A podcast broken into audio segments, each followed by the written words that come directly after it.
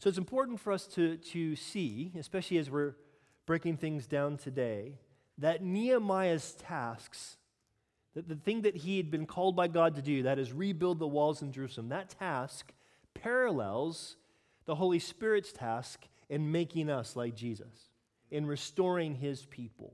There's a parallel there. Now, I don't want you to misunderstand. When Nehemiah is recording this, when the Holy Spirit is, is having Ezra gather this information for the sake of God's people, it's not just for us to know that we're going to be restored one day.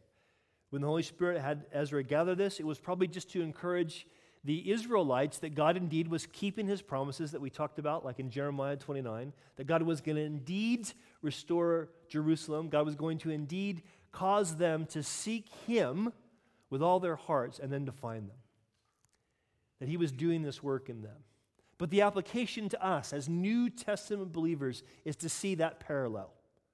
To see that in the same way that, that Nehemiah was called by God to do this physical work of restoration, which was to lead to a spiritual work of restoration, that God's Spirit is doing a work in us as we walk with Him by faith to restore us and to make us like Jesus, to build up the walls in our lives. But it's important for us to recognize that also that work doesn't happen without our cooperation.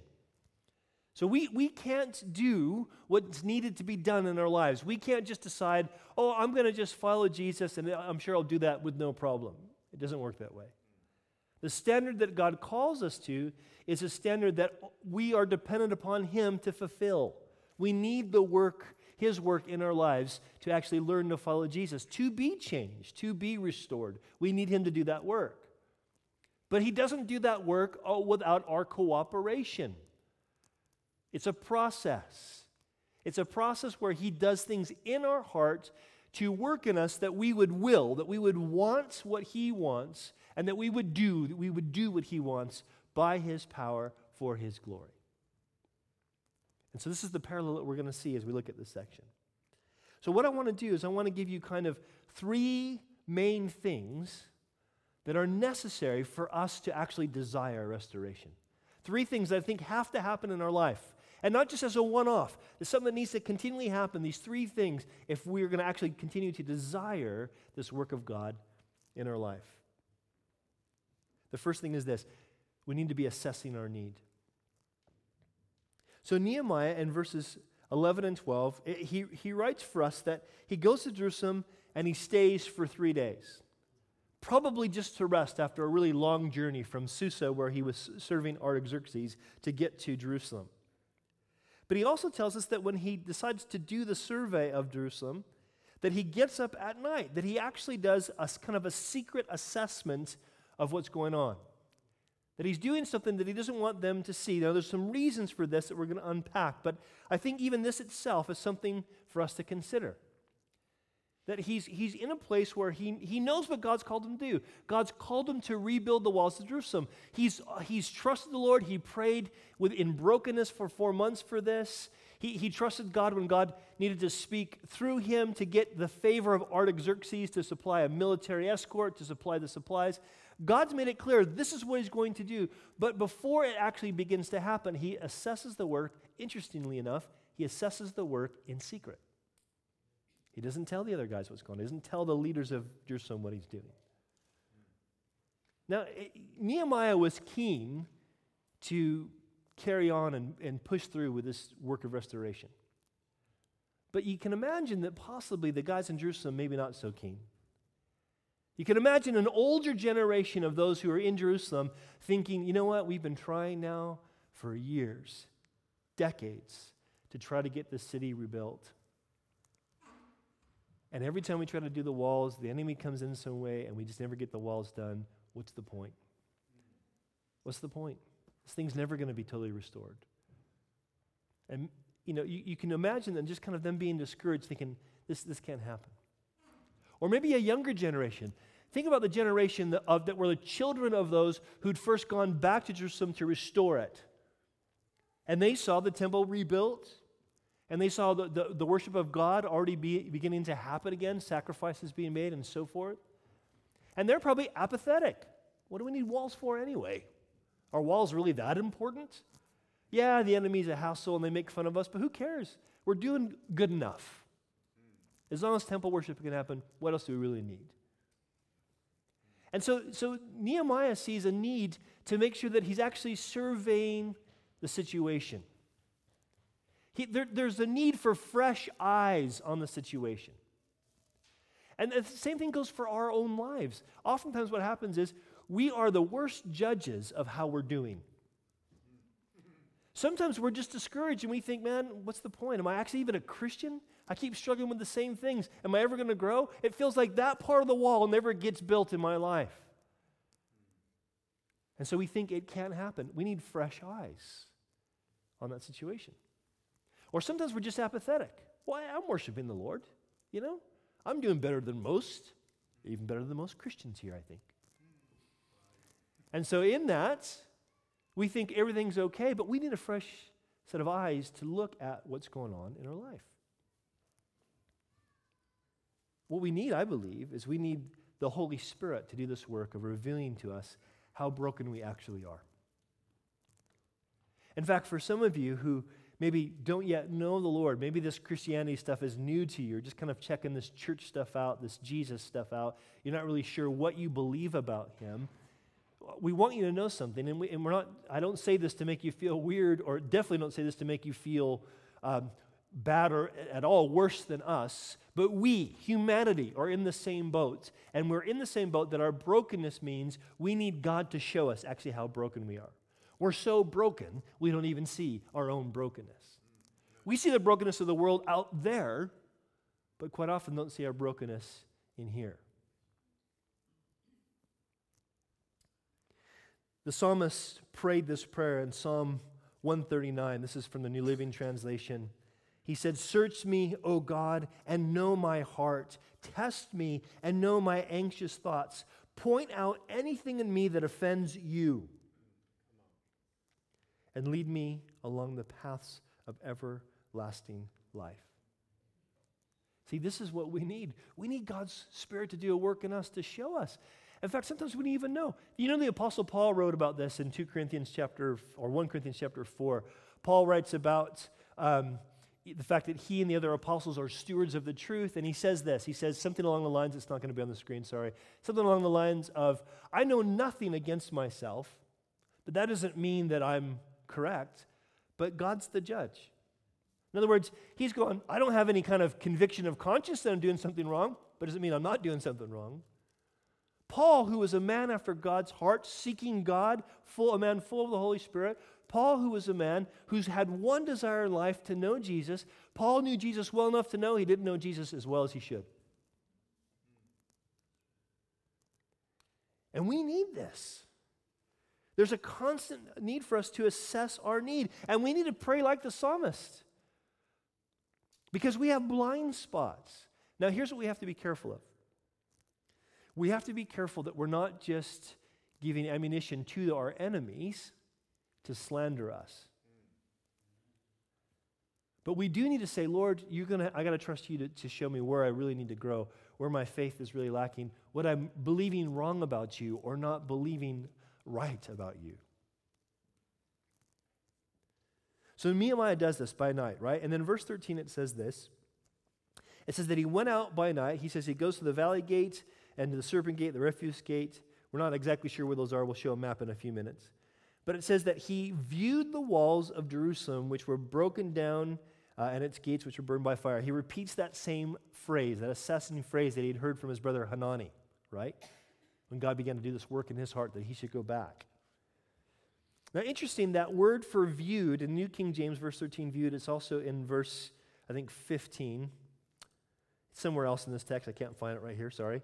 But that, that word for viewed in the English Bible, it's a phrase in the, in the Hebrew language that some Bible commentators say was used in other Hebrew literature to explain a medical procedure a procedure where you would kind of assess a, a, a, broken bone or a symptom to try to decide okay, what's the right prognosis? Not only what's wrong, but what's the way to fix this? And I think that's significant because Nehemiah isn't just trying to gain insight to the problem, hey, what's wrong with the broken walls? He knows the walls are broken. He's trying to get insight to, all right, Lord, how would you have me rebuild? What's the solution? How do you want to fix this? This is one of the ways we can discern when the Holy Spirit is wanting to put his finger on something in our life. Because when the enemy wants to condemn us, that's all there is. You're wrong. You're bad. You're unworthy. And all that is true. but that's all it goes. He tries to push you away. But when the Holy Spirit brings conviction, he says, Look, you're wrong here. Christ died for that, not just for your forgiveness, but for your freedom. Go back to him. Look to Jesus. That's what the Holy Spirit does. Look to Jesus. That's where restoration comes. It's interesting because I think sometimes we are we get one or both of these things wrong. Sometimes we minimize the problem. We don't see how serious it is. But think about this physically. Remember, we talked about this in the very beginning of Nehemiah. These broken down walls and these burned out uh, gates meant that the enemy could come in easily and disrupt all that God wanted to do.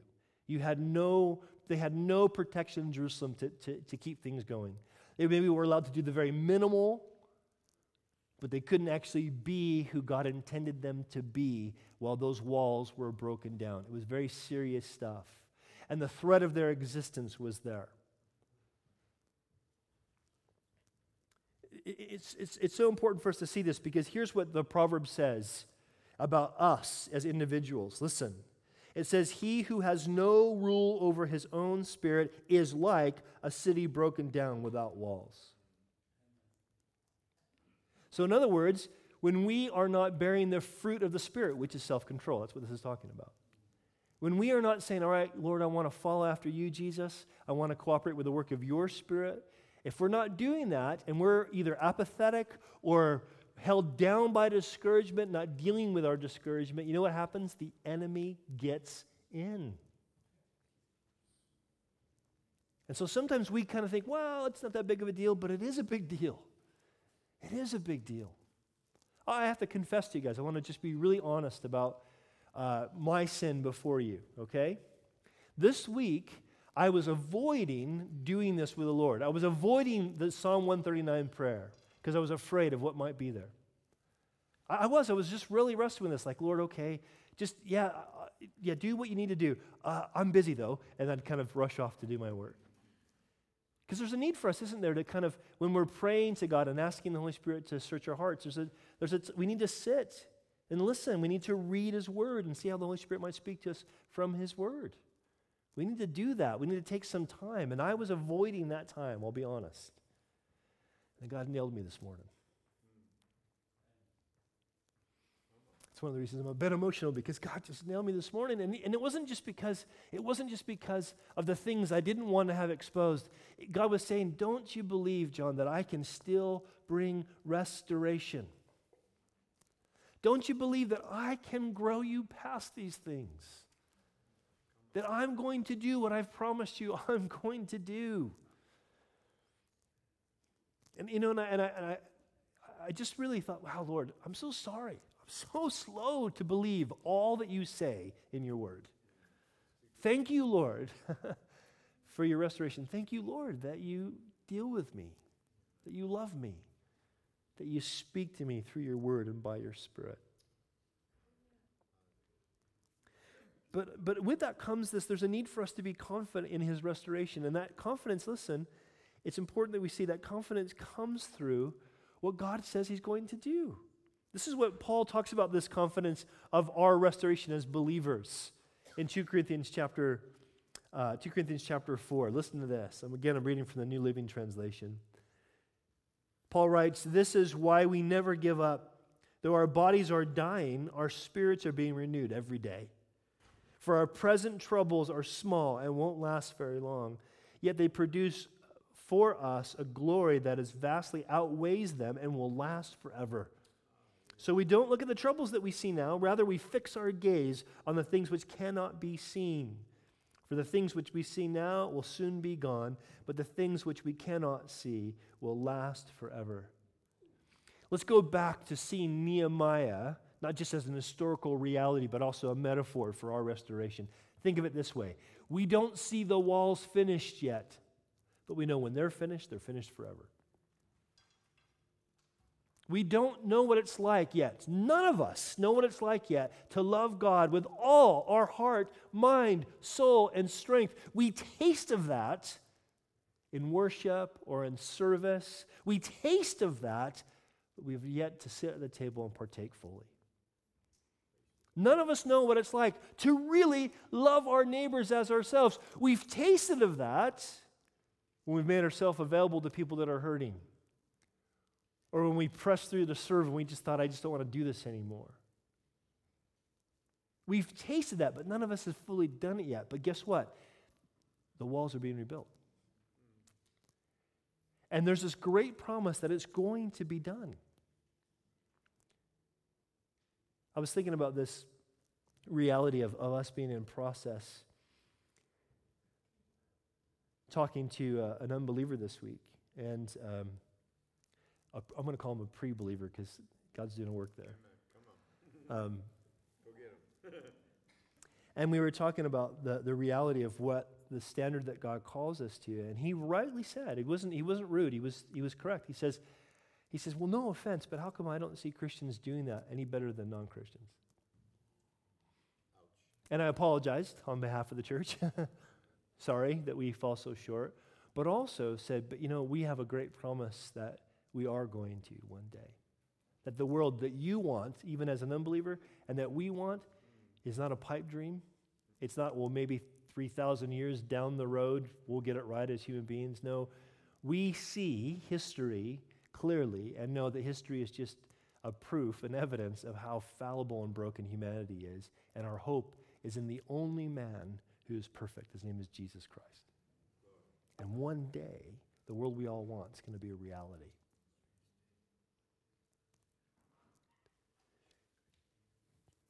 Now, Nehemiah goes on to talk about this in verses 14 and 15. He, he, he continues to describe what he did. He says, I went then, I went uh, by the fountain gate to the king's pool. There was no room for the animal under my feet, he says. So I went up by, in, in, the night uh, by the valley and viewed the wall. Then I turned back, entered by the valley gate, and so returned. Now, we, I have a map that should be on the screen, and, and I'm not claiming this is exactly accurate, but the kind of the red line gives a, a basic idea of, of, of, where Nehemiah went. So you probably can't, I don't know if you can read the words on the screen or not, but the sort of outside line is the current sort of wall of Jerusalem, the modern wall of Jerusalem. The small inside line was the, would have been the wall of Jerusalem in Nehemiah's day, okay? The red line is kind of the path that Nehemiah would have taken in his survey. And I'm showing this to you to see that his, his access to view things was limited. The, the rubble meant he had to get off his animal and walk. And it got to a point where he just said, okay, I'm going to have to turn back and go back through the valley gate. So he didn't even get to assess the whole thing, really. Now, the reason I think this is important is because we need to understand that, that our, our ability to even get our head around or see how much restoration needs to take place or what that restoration will finally look like is limited. But that shouldn't mean that, that we, we can't believe. It is amazing to me how often we just think, well, I, I just don't understand. I just don't understand. So, but when was understanding a precursor for faith? Now, don't get me wrong. God doesn't call us to a blind faith. He calls us to a faith in the historical Jesus. The Jesus who we see who showed the character of God and the power of God and the authority of God as he walked on this earth, the Jesus who predicted his own death, the Jesus who died that death that paid for our sins, the Jesus who resurrected and ascended before many witnesses, the Jesus who is alive today. That's why we talk about having a relationship with Jesus, because he's alive, and we do. Our faith is in him. Our faith is in not understanding how the plan's going to exactly come to pass. This is really important to understand. Because sometimes we, we so much want to know how everything's going to happen. You know what we're doing when we're doing that? We're doing the very thing that, that the Proverbs tells us not to do. We're leaning on our own understanding. Now, no, please don't get me wrong. It's important that we know what God has said. It's important that we engage our intellect to know truth well to have good theology, the right ideas about God that God has given to us about Himself. I'm not saying we shouldn't have that understanding or we shouldn't pursue that understanding. We should, but we don't lean on our understanding. And we have to admit, God hasn't made it that clear about how these things are going to come to pass. So, so there's a, a, an area of theology called eschatology. Anybody ever heard that big word before? Eschatology? Some of you have. Eschatology is the area of theology that deals with the last things, the consummation of all things. And in our group of churches in Calvary Chapel, they have a very developed eschatology. They have a clear idea of what things need to be or how things are going to come to pass. Now, I don't disagree with the conclusions of our group of churches, Calvary Chapel. But what I want to just be really clear I don't think it's as clear as we've made it out to be.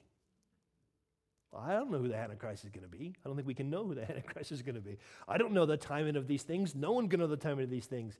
I don't know, you know, with the 70th week of Daniel, the seven year tribulation period, half you guys don't know what I'm talking about, but I don't know if that thing comes to pass and where the church leaves and doesn't leave. I don't know how that stuff works out. And I've studied that stuff for 30 years. But here's what I do know I know who holds the future. His name is Jesus. I know that how he's described this world we all once. I know the warnings he gives us about living in the last days and the sobriety that takes. I know that I have to keep trusting his word and not be deceived. I know things are going to be difficult for, for me and my brothers and sisters in Christ around the world. The reason I'm saying this is because I think it's so important for us to study the Bible. All, all, almost every New Testament book deals with eschatology, so we do we don't ignore it. So it's important that we study this, but I think it's really important that we recognize it's not always going to be so clear. But what is clear is who God's Son is. God's destiny for us as believers is to be conformed to His Son's image, and what God has for us, which is that we get to enjoy Him forever. This is the restoration that's taking place. Do I know what wall is going to be connected to what wall and what's going to, no, I'm not sure. I have my own ideas. I, am fairly confident that I, you know, it's going to sound like a brag, but I don't mean to sound this like a brag, but I'm fairly confident that I know more about eschatology than most of you guys in this room. I've taught the book of Revelation three times, Daniel twice. I'm confident in what I understand about the end of all things, but I don't think it's that clear. And what we should emphasize is the Jesus who's coming back. Amen. We should press on to know him. He's the hope of restoration. Soon. Now, let's acknowledge as Nehemiah the limit, uh, how the brokenness around us limits our assessment and trust the work of God's Spirit to show us what we need to know when we need to know it. Amen? So that's the first big thing. Took most of the study to talk about that. I apologize. Assessing our need. Here's the second big thing. We need to learn. The Holy Spirit wants to teach us how to utilize God's people. Notice I said utilize, not use. we relate to people, we don't use them, but we do need to utilize the resource that God's given us in His people. So in verse 16, he tells us, is when Nehemiah tells us clearly, he says, um, and the officials did not know uh, where I had gone or what I had done. I had not yet told the Jews or the priests or the nobles or the officials or the others who did the work. Other versions said, who would do the work. So it could be either way. But in other words, the people that are already busy involved in some of the labor that maybe was slow, slowly progressing, or those who would be involved, and all the nobles, he didn't say anything. You know why? Because Nehemiah didn't want to come with just an idea, he wanted to come with a plan. God, what is it you want to do? How is it you're going to do this? Now, I think there's an application to this to us as a local church. So, my responsibility with the elders, we don't have any right now, we're getting some soon, but with the other team who lead, is to say, okay, Lord, what are you doing? What is it that, how does it, do you want us to move towards restoration? And as different opportunities come up, we pray and say, Lord, what do you want us to do? And we believe that God gives us not just an idea, but a plan to move forward. And no way am I saying that my plan or our plan is foolproof or perfect or inspired in the same degree that Nehemiah's plan was. I'm not saying that at all. But I am saying there's an application here. That Nehemiah had to receive what was God's plan? Obviously, God in His Word wanted to restore the walls of Jerusalem. That was totally clear from Jeremiah 29. How it was going to happen had to do with the, the way God was going to use Nehemiah and leading these guys to move forward. So I, I, I ask you guys something, okay? I ask you this as the congregation to do two things. One, three things. Actually, three things. One, pray for us in leadership, that we would have wisdom and knowledge to know how to go, okay? Two, challenge us if we are doing something that is contradicting Scripture or undermining the work of discipleship, because that's what God clearly says He wants His church to be about. Three, trust us. Trust that if we're doing those, if those first two things are there, hey, we're, we're all praying for God to do a good thing and seeking His, His, his will, and uh, we're not doing anything that's going to undermine that work of discipleship that we're really pursuing. Trust us when we're making these other decisions. It's really hard, seriously, it's really hard when people want to sort of take a lot of time to, we have to explain to them why we made this particular decision about this thing when it has nothing to do with, with undermining discipleship or anything like that. So I'm not saying don't ask questions if you want clarity. I'm just saying, can you trust that we're trying to lead the church and that we're supposed to go? Now, Nehemiah comes. He doesn't just have an idea, he, he's receiving a plan from God. And what happens? Verse 17. It says, So then I said to him, You see the distress that we are in, how Jerusalem lies waste and the gates are burned with fire. Come now, he says, let us build the wall of Jerusalem that we may no longer be a reproach. And he says, And then I told them of the hand of my God, which had been good upon me, and also of the king's words which had been spoken to me. So, so what's he doing here? He doesn't just come with a, uh, an idea. He says, here's the plan. And he, and he wants to make sure that he's convincing these guys. He wants them to see that this plan is not his plan, it's actually God's plan. This is what God wants to do. God says in his word he wants to restore the walls of Jerusalem. So this is all what we're trying to do. How does he do that? He reminds them of, of the obvious need. The walls are burned, them, they need to be rebuilt. But also, he reminds them of God's work. God's been working in me and through me already, he says. And then he says, and what about God's provision?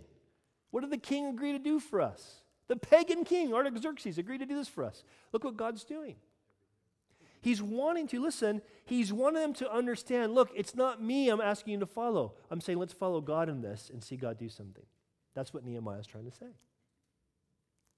Interesting. Again, the Apostle Paul had a similar situation. And again, I, please don't think I'm equating myself or even Nehemiah with what Paul says in, in 1 Corinthians 14, but there's a principle here.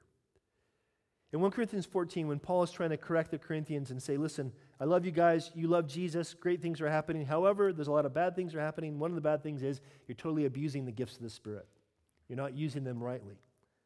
And so when he gives really clear directions in 1 Corinthians 14, here's how they're supposed to be operated. He knows that people are going to hear that and go, that's just Paul's opinion. Why do we have to be that way? But Paul says this if anyone thinks of himself to be a prophet or spiritual, let him acknowledge that the things which I write to you are the commandments of the Lord. So Paul says, here's my authority as an apostle. Now, be really clear I'm not an apostle. I have no authority like the, apostle, like the apostle Paul did. That's not what I'm saying. What I'm saying is this everything that we try to do goes back to this book. And so if there's a problem with anything that we're doing, and I think I, feel like I need to say there's not a whole lot of people complaining, so don't think that. I'm just trying to be clear looking at Nehemiah. But anything that you, you, are concerned about, make sure you're water, washing that through what this book says. Mm-hmm. Is my concern a biblical concern? If it is, man, you don't just have an, a, a, a right, you have an obligation to come and talk to us about that. I'm concerned about this direction or this thing. I don't know if this is actually what God would say in His Word we would, we would do. Bring that to us. Please bring that to us. We want to know. But we want you to be encouraged. In fact, I would say this I would be this bold and say this. If you're a believer and you're a part of Servants Church, but you feel like we're not doing what God wants us to do, this is not how God wants to accomplish His will, I'm not offended by that, but there's a, that might be a good indication that you're in the wrong church. Now, because it could be that you can't, think, you can't see anything unbiblical, but you're like, this is not how I thought we were, we were supposed to, to, to build God's kingdom. And it may be because God wants you to be in a different fellowship. And again, nobody's complaining. Don't take this as anything pointed or anything. I'm just trying to be clear here. These are principles that I see in these scriptures. God wants to do something in us and through us. He wants to use us even more than He's doing now. He wants us to reach people for Him, help them to follow Him, to make disciples who can make disciples. That's what we're shooting for. That's what we're, by the grace of God, by the power of the Holy Spirit, pursuing. This is God's plan. Now, what happens when He gives this plan? In, in the second part of verse 18, what do they say? So they said, Let's rise up and build. The old guys are encouraged, the young guys are moved to action. It says, Then they set their hands to do this good work. That, think of this this way the idea to set is to grasp. They, they, they literally they pick up their tools. Let's go. Come on, let's do it. They weren't just like, Yay, Nehemiah, Nehemiah, Nehemiah. It was nothing like that. This was like, you know what? This is God. God wants to do this. We can trust God for this. Let's build. Let's see what God wants to do through us. Now, it's interesting because at this point, many of you might be thinking, oh, okay, I see. John's talking about the new building. God's given us a building, so everyone needs to say, yes, let's rise up and paint walls and prune bushes. That is not what I'm talking about. The, the truth is, guys, Though we hope when we have work parties, everyone shows up and enjoys the fellowship of working together, the truth is the vast majority of you probably won't do much as well as fixing the building. That'll be a very small group of people because they have the, they have the skill set.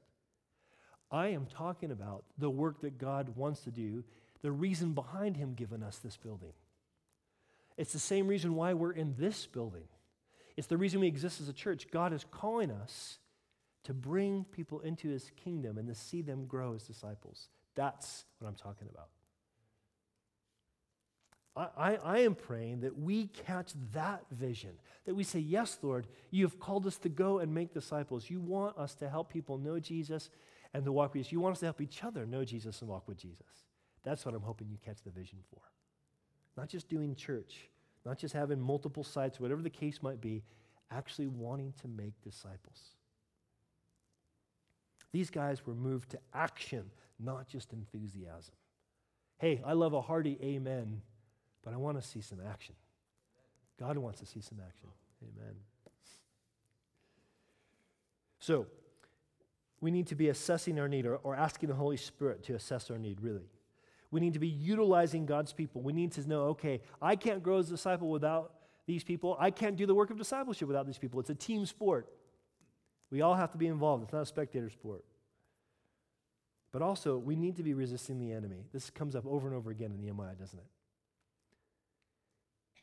In verse 19, it says, But. But when Sanballat the Hor- uh, Horonite, Tobiah the Ammonite official, and oh, there's a new dude, Geshem the Arab, heard of it, they laughed at us and despised us. Now, we don't know much about Geshem, except for he's called an Arab, but we do suspect that he was the leader of the uh, sort of the Arabian army that would have been kind of butted up right against the area of Jerusalem. So, in one sense, he was a bigger threat than these other two guys. And you get an idea that these two guys, uh, Sanballat and Tobiah, are just trying to say, well, we don't have much muscle to flex, so we'll bring in some muscle from the outside to flex against you guys. Now, it's interesting that this happens when? It happens when God's people say, let's rise up and build. Let's be obedient to do what God says in Jeremiah 29 needs to happen obedience always increases spiritual warfare. Some of you are, might be here this morning going, Man, I'm trying to walk in obedience with God, and it feels like as soon as I walk with obedience to God, everything falls apart. Guess where that comes from? You have an enemy who doesn't want you to walk in obedience. Last thing he wants to do is see restoration happen in your life. So you can attack him wherever he can get in. Notice what he does discouragement through belittling. What are you guys going to do? They do this all the it happens over and over again in the book of Nehemiah. How, how are you going to continue on with God? You don't have real relationships. They don't want you at servants' church. You're not cool enough, or young enough, or old enough, or mature enough. Besides, look who's leading the thing. I ain't going to go anywhere. He belittles. Now, the truth is, the enemy sometimes is accurate about our weakness. He likes to exaggerate it, but he's often accurate. It's not our strength that's the issue, is it? It's not our ability that's the issue. In fact, God's not even looking for ability, He's looking for availability. Who's willing to make themselves open? Discouragement through belittling. But what else also? What do they say? Will you rebel against the king? Now, was Nehemiah rebelling against the king? No, the king gave him written permission to go do this at Artaxerxes. But what are they trying to do? They're trying to cast out in the midst of the Israelites. They're trying to cast out by questioning. Have you ever had that? You ever just kind of feel like, oh, I want to press on with God, but you're kind of nagged about this question? And you're going, well, I don't know if that's important. I think I know the answer, but I'm not sure. But just there's enough doubt to keep you from actually acting on your faith. You know what I'm talking about? That you have a doubt comes in, that question that comes in, and it keeps you from actually stepping out in the way God wants you to step out. Actually walking in obedience the way God wants you to walk in obedience. That's how the enemy works. Paul makes it clear in Ephesians, right? This is kind of what we're, we're up against. This is the battle we're in. In Ephesians chapter 6, verses 10 to 12, again, reading New Living Translation. It says, Be strong in the Lord and in his mighty power. Put on all of God's armor so that you will be able to stand firm against all the strategies of the devil, the things we just saw. For we are not fighting against flesh and blood enemies. Now, were Sanballat and Tobiah flesh and blood enemies? Absolutely. But it's the spirit behind there that's bad. But against all evil rulers and authorities of the unseen world, against mighty powers in this dark world, against the evil spirits in heavenly places. So we do have people who persecute us. We do have people who, who, who want to mock us or belittle us. But there is a, a, a spiritual reality behind that. No, please, again, don't, don't misunderstand what I'm saying. Uh, definitely don't misapply what I'm saying. I'm not saying if somebody's against you, you say, You're of the devil. It's not going to go over very well, all right? You're going to look like an idiot. Please don't do that. but I'm saying that you recognize that when, when things are happening that are keeping you from turning to the Lord, that often those things are not the person, not from that person, that person's being used by the enemy to try to do this. Now, I also want to be careful with this. Just because somebody makes you feel bad doesn't mean that's the work of the enemy. Sometimes the, the sort of conviction that comes is it, you think, oh, you're just, you're belittling me. No, I'm just trying to help you to see that you need to repent in this area. That's not the enemy, that's the Lord. Just like the Holy Spirit speaks to us individually to say, you've sinned, but Christ died for that. We speak to one another to say what the Holy Spirit would have us say. Hey, yeah, you sinned here, but Christ died for that. Let's turn back to Jesus together.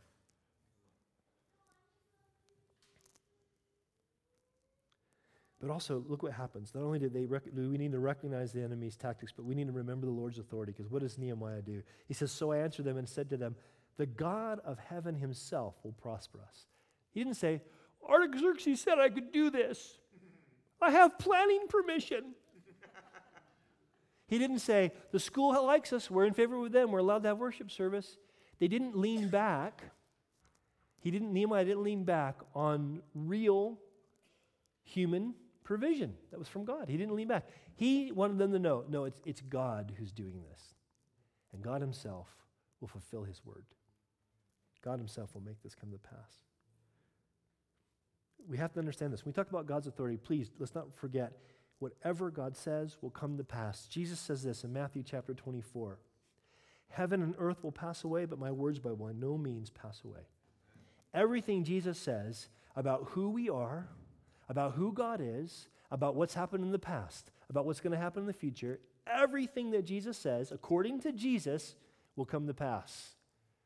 And he predicted his death and resurrection. Hmm. I think we can take his word above anyone else's. But also notice, he also says, therefore, in verse 20, we, his servants, will arise and build. Remembering the Lord's authority includes us remembering we can do the work He calls us to.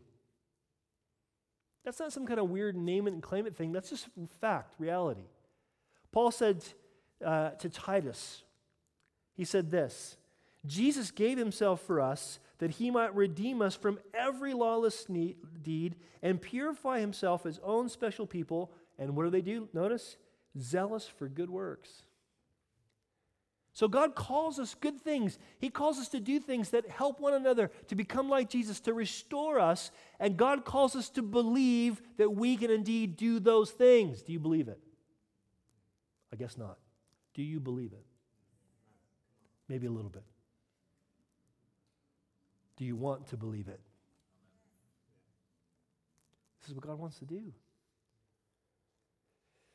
He also says to them, but you have no heritage or right or memorial in Jerusalem. Now, let me, let me say something, uh, just to be clear about something, okay? And, and I know that some of you might, might disagree, and, I, and I'll admit this is a bit of a secondary issue, so I don't want to divide with you, but I just want to be clear about where, where I stand on this stuff. With the exception of dealing with demon possessed people, you never see anyone in Scripture address a, demon, a demon directly. Unless someone's demon possessed, they don't address a demon directly. It just doesn't happen in Scripture. The reason I say that is because the enemy often attacks. We deal with the demonic realm. And I don't believe that God calls us to just kind of always address the demon or the demonic influence. We address God. We submit ourselves to God. We resist the devil. This means we stand and we move forward. Now, I'm not saying it's wrong to say, Satan, I'm not listening to you. I'm not saying that's wrong. Please don't get me wrong. But I think sometimes we, we can see this and kind of go, oh, that's the pattern. I need to sort of shout out Satan. And if I shout out Satan, he'll run because he knows he has no authority. I don't think this is what this is alluding to. Remember, Sanballat and Tobiah and Geshem, these are real people. I think that the application here is this, okay? The enemy's going to be defeated, and we can trust that God will bring that victory. This is what Paul again says in Romans chapter 16. Listen, he says, The God of peace will soon crush Satan under your feet. Who's going to do the crushing? God. Whose feet is he going to use? Ours. When's it going to happen? Soon. That idea of a, sort of a foot, the foot crushing, when one king would, would conquer another king, often before they would maybe kill that king or maybe even let him stay alive, but under certain things, he would have to lay on the ground, and the victorious king would put his foot on the neck of the defeated king to show, I have authority over you. In a sense, that's the picture that, that Paul's saying. Soon, God makes the devil lay down, and you get to put your foot there and say, No. We're not there yet. Until then, we resist his work. We recognize it and we resist it. And we move forward. And we remember, Lord, you have all authority. This is going to come to pass. This is going to come to pass. If we're going to desire restoration, we have to let the Holy Spirit assess our needs. We have to learn how to utilize God's people, and we have to learn to resist the enemy just for the desire. Are you desiring restoration? Do you want to be changed?